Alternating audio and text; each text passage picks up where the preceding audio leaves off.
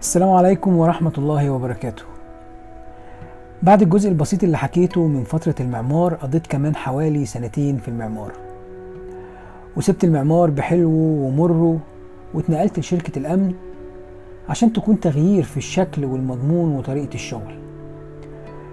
في الفترة دي أنا كنت خلاص بدأت مرحلة البكالوريوس وكنت بشتغل أمن في وردية الليل في البرج وكنت بدرس الصبح.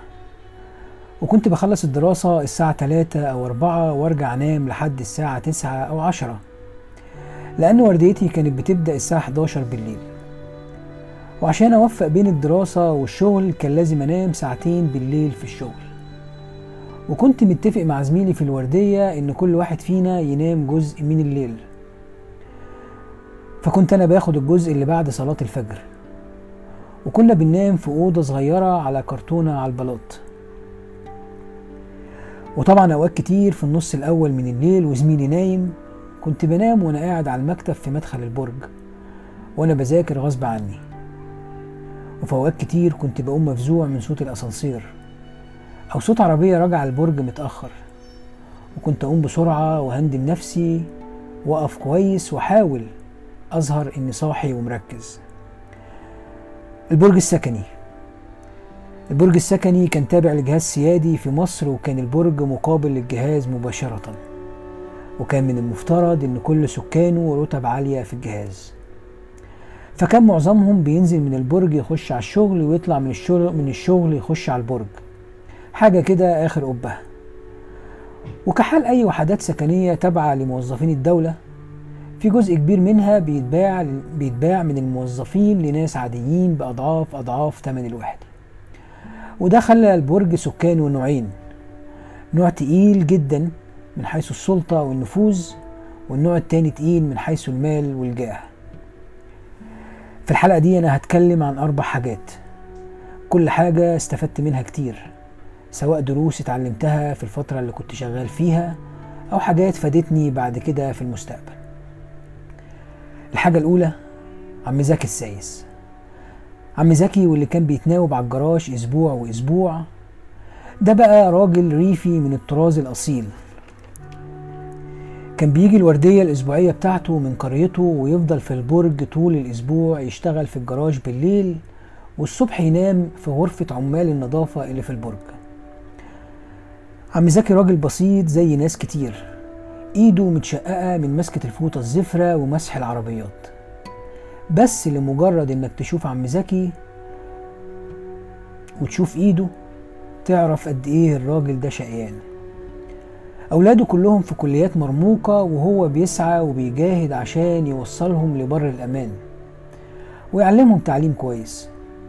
أوقات كتير كنت بصحى من الغفوة اللي كنت باخدها وأنا قاعد على المكتب وماسك الكتاب وعم زكي بيغطيني بالبطانية في عز البرد. وكنت اما أقول له أنا صاحي يا عم زكي. كان يقول لي ريح انت أنا قاعد مخلي بالي. ولو في اي حاجة هصحيك. أكتر شيء كان بيكسر قلبي في قصة عم زكي انه كان مخبي على اولاده انه شغال سايس. وكان بيقول لهم انه شغال موظف في شركة امن. لما كنت بقف سوا أنا وعم زكي نحكي قبل الفجر في ساحة الجراج في حاجات كتير وكنت دايما بستفيد منه ومن حكاياته. كنت دايما أسأله سؤال. أنت ليه مش مصارح ولادك بحقيقة شغلك يا عم زكي؟ كان يرد عليا بكسرة نفس وصوت مخنوق ويقول لي يا أحمد يا ابني أنا رسالتي معاهم إن أعلمهم وأخليهم في مراكز كويسة. ومش عايز أكسر نفسهم أما أعرفهم اني سايس جراج أو أتسبب في إحراج ليهم بين زمايلهم. الموضوع ده فعلا من أكتر الحاجات اللي ثابت أثر كبير فيا وعرفني قد إيه إن ممكن يكون الأب بيضحي ونفسه تتكسر كتير من غير ما يبين. بس عشان يخلي ولاده مبسوطين ومش ناقصهم أي حاجة. والأهم من كده إن الأب دايما بيعمل كده من غير زعل أو شكوى. لكل واحد بيسمعني دلوقتي لو والدك عايش خليك تحت رجليه. واوعى تكون سبب في كسرة نفسه في يوم من الأيام. ولو والدك مش موجود زي حالاتي دايما خصص له جزء كبير من دعائك. بدعائك لوالدك أنت بتثبت حاجة واحدة بس إنك أنت ولد صالح. لأن الحديث الشريف بيقول إذا مات ابن آدم انقطع عمله إلا من ثلاث صدقة جارية أو عمل ينتفع به أو ولد صالح يدعو له. وكمان اوعى تنسى دايما تتصدق عليه. أما الحاجة التانية فهي مشرف البرج أما عبد اللطيف راجل قوي البنيان وصوته قوي جدا ومشيته ترهب أي حد قدامه. بشرته تميل كثيرا إلى اللون القمحي بدين لا هو قصير ولا هو طويل. عم عبد اللطيف كان ضابط جيش متقاعد وكان ماسك زمام الأمور في البرج من حديد. وكان بيعرف حاجات كتير عن السكان هم نفسهم ما يعرفوهاش عن نفسهم. هو كان عارف إنه في أوقات كتير بيعمل حاجات تضايق اللي شغالين معاه وكان بيرهبهم دايما في أكل عيشهم. ومع آخر يوم ليا في البرج قال لي جملة عمري ما بنساها. بل بالعكس أصبحت مبدأ ماشي بيه في حياتي. قال لي يا أحمد أنت لسه هتقابل ناس كتير كويسة وناس كتير هتكون زيي وأنا عايزك تتعلم من الوحش قبل الكويس. وتتعلم من الوحش إنك ما تبقاش وحش زيه واعرف إيه الحاجات الوحشة اللي أثرت في نفسيتك من تعاملي معاك عشان ما تكرر عشان ما تكررهاش مع ناس انت ليك سلطة عليهم. كنت مستغرب جدا منه وهو بيقول لي كده لأن إحنا كبشر بنظلم أحيانا ونادرا ما ندرك إننا ظلمنا حد أو ضايقنا حد في تعاملاتنا أو بتصرفاتنا. الكلمتين دول بيجوا دايما على بالي في أي تعاملات ليا مع أي حد وخاصة لما يكون الحد ده لا حول له ولا قوة. قدامي. وفعلا كلمتين بيخوفوني دي دايما وبيخلوني حريص جدا في أي تعاملات مع أي حد بقدر المستطاع. لأن اللي أنت هتقدمه النهارده أكيد هيترد لك زيه بالظبط. فكما تدين تدان. وأنا دايما بقول إنك لو واقف في ملعب سكواش وضربت كورة بمضربك فلو الكرة دي كرة من نار فحتما هترجع لك كرة نار. وعمرها ما هترجع كرة تلج. الحاجة التالتة واللي تعتبر من أكتر الحاجات الغامضة اللي عدت عليا في فترة شغلي في البرج هي الراجل الغامض. أنا كنت مسميه كده. في كل ليلة خميس مرة أو مرتين في الشهر كان بيجي راجل وقور جدا ويكاد يكون مش بيتكلم وهو معدي طالع شقته. وده ما كانش رتبة في الجهاز. ده كان راجل من الأثرياء اللي قدروا يشتروا شقة في البرج. كان أحيانا وهو معدي رايح على الأسانسير يقول كلمتين صباح الخير ويديني أنا وزميلي وعم زكي إكراميات. في أوقات كتير كانت الإكراميات اللي هو بيديها لنا دي بتكون نص مرتبنا الشهري وفي أوقات كتير كان بيعدي ساكت. الراجل الغامض كان بيجي البرج تقريبا الساعة 3 في منتصف الليل من أيام الخميس وكنا نسمع سيارته داخلة البرج في حالة هدوء تام.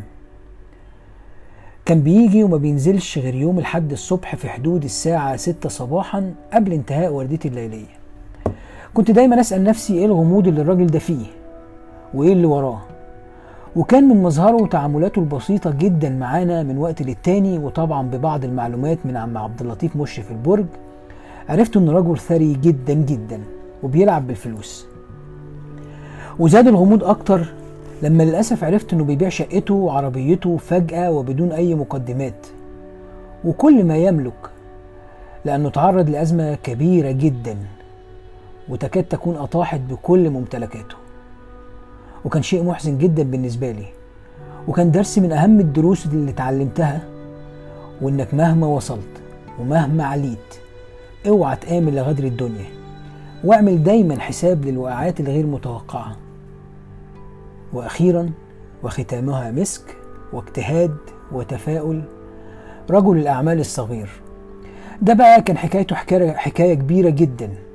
شاف في بداية العشرينات من عمره مش أكتر من عشرين أو اتنين وعشرين سنة تقريبا وذو مظهر أنيق جدا. كان نادرا لما أشوفه راجع البرج أو نازل منه في أي وقت من الأوقات من غير بدلة كاملة كأنه رايح مجلس الوزراء أو رايح مؤتمر. وكان راقي جدا في تعاملاته. وصوته لما يتكلم معاك تسمعه بصعوبة. مش صوت واطي أو خجول. لا خالص. دي نبرة صوته كانت مليانة بالهدوء والحمول والضغوط والثقة بالنفس والتواضع الشديد. كل ده في وقت واحد. تركيبة صوت كده لوحديها تتدرس.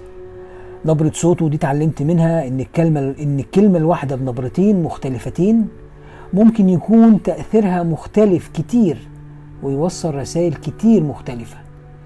الشاب الصغير ده كان أبوه رتبة كبيرة في الجهاز وفي نفس الوقت كان راجل أعمال وعنده مشاريع كبيرة.